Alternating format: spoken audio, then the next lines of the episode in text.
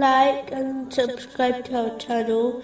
Leave your questions and feedback in the comments section. Enjoy the video.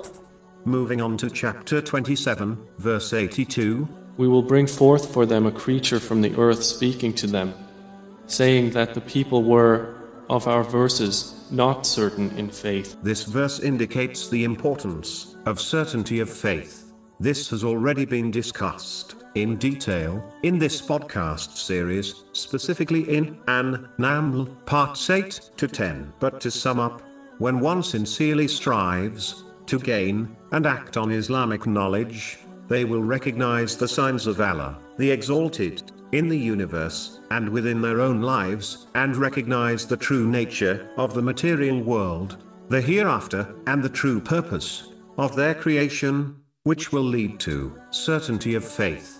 The one who adopts certainty of faith will be able to journey through this world, overcoming all obstacles and difficulties successfully until they reach the safety of the hereafter. Chapter forty-one, verse fifty-three. We will show them our signs in the horizons and within themselves until it becomes clear to them that it is the truth. Moving on to chapter twenty-seven, verse eighty-three. And warn of the day when we will gather from every nation a company of those who deny our signs.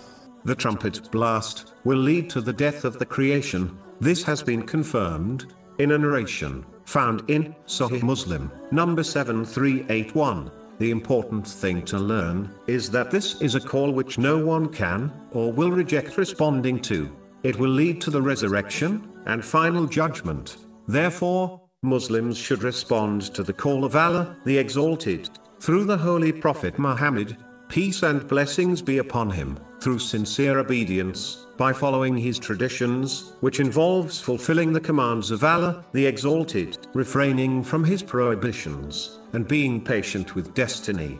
Whoever responds to this call in this world will find the final call easy to endure and respond to, whereas the one who lives heedless to the call of Allah, the Exalted, in this world will not find peace in it, and they will be forced to answer the call of the trumpet, which will be a great burden for them to endure and respond to. A person can only ignore the call of Allah, the Exalted, for so long as the final call will occur, sooner or later, and no one will be able to avoid or ignore it.